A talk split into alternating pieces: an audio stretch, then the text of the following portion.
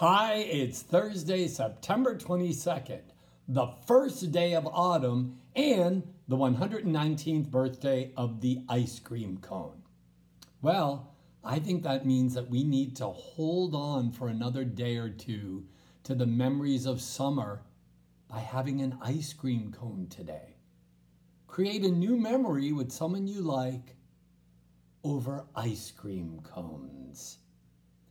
See you in September.